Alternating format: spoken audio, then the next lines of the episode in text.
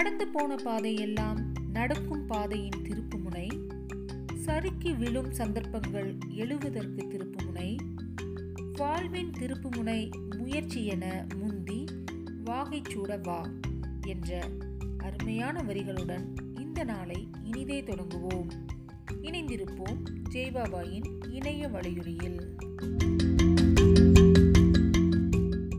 வணக்கம். இன்று ஒரு திருக்குறள். யாகாவர் ஆயினும் நாக்காக்க காவாக்கால் சோகாப்பர் சொல்லொழுக்கு பட்டு பொருள் ஒருவர் எதை காக்காவிட்டாலும் நாவை காக்க வேண்டும். அவ்வாறு காக்காவிட்டால் சொல் குற்றத்தில் சிக்கி துன்பப்படுவர். நன்றி. Good morning today's GK who was the first education minister of Tamil Nadu answer Avinashilingam Chettiar thank you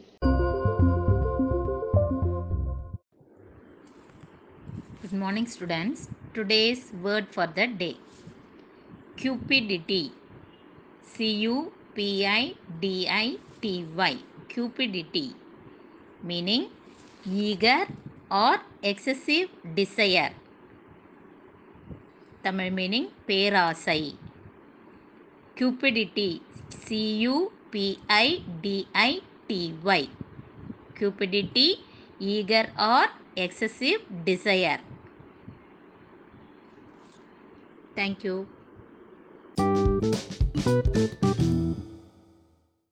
அனைவருக்கும் வணக்கம். நாம் இன்றைக்கி ஒரு குட்டி கதை பார்க்கலாம். ஒரு வயதான தாய்க்கு வெளிநாட்டிலேருந்து அவங்க மகன் ஒரு கடிதம் அனுப்புகிறாரு அந்த கடிதத்தை அந்த தாய்க்கு படிக்க தெரியாதனால யாராவது படித்து காட்டுவாங்களா அப்படின்னு எதிர்பார்த்து காத்துட்ருக்காங்க அப்போ அந்த வழியாக ஒரு இராணுவ வீரன் வர்றாரு.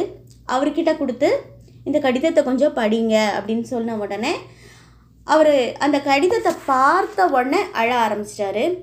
அந்த அம்மாவுக்கு பயம் ஆயிடுச்சு.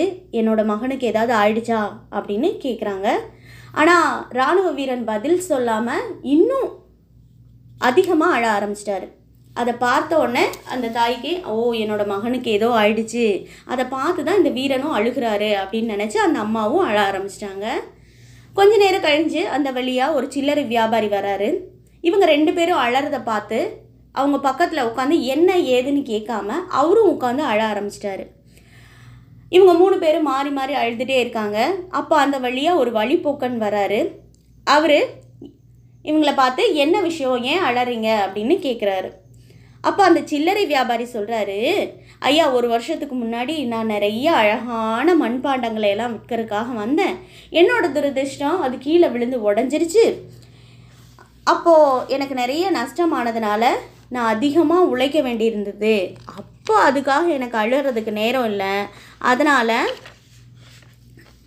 இப்போ இவங்க ரெண்டு பேரும் உட்காந்து அழறதை பார்த்த உடனே அதை நினச்சி உட்காந்து அழுதேன் அப்படின்னு சொல்கிறாரு அடுத்தது அந்த வயதான அம்மா சொல்கிறாங்க என்னோட மகன்கிட்ட இருந்து ஒரு கடிதம் வந்துச்சு. இந்த இராணுவ வீரன்கிட்ட குடு படித்து காட்ட சொன்னபோது அவர் உடனே அழ ஆரம்பிச்சிட்டாரு.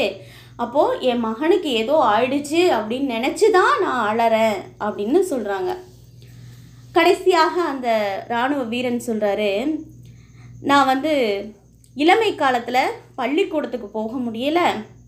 அதனால் என்னால் இந்த கடிதத்தை படிக்க முடியல. இளமையில் படிக்காததை நினச்சி தான் நான் இப்போது அழுதுகிட்டு இருக்கேன் அப்படின்னு.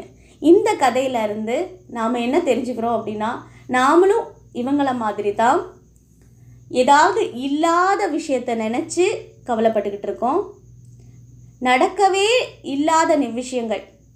என்ன நடந்ததுன்னு தெரியாத விஷயங்களை நினச்சி நம்ம கவலைப்பட்டுக்கிட்டு இருக்கோம் எப்போ நடந்த நிகழ்வுகளை நினச்சி நம்ம கவலைப்பட்டுக்கிட்டு இருக்கோம். அப்போ நம்ம வாழ்நாள் முழுவதையும் கவலைப்பட்டு கவலைப்பட்டே வீணாக்கிட்டு இருக்கோம்.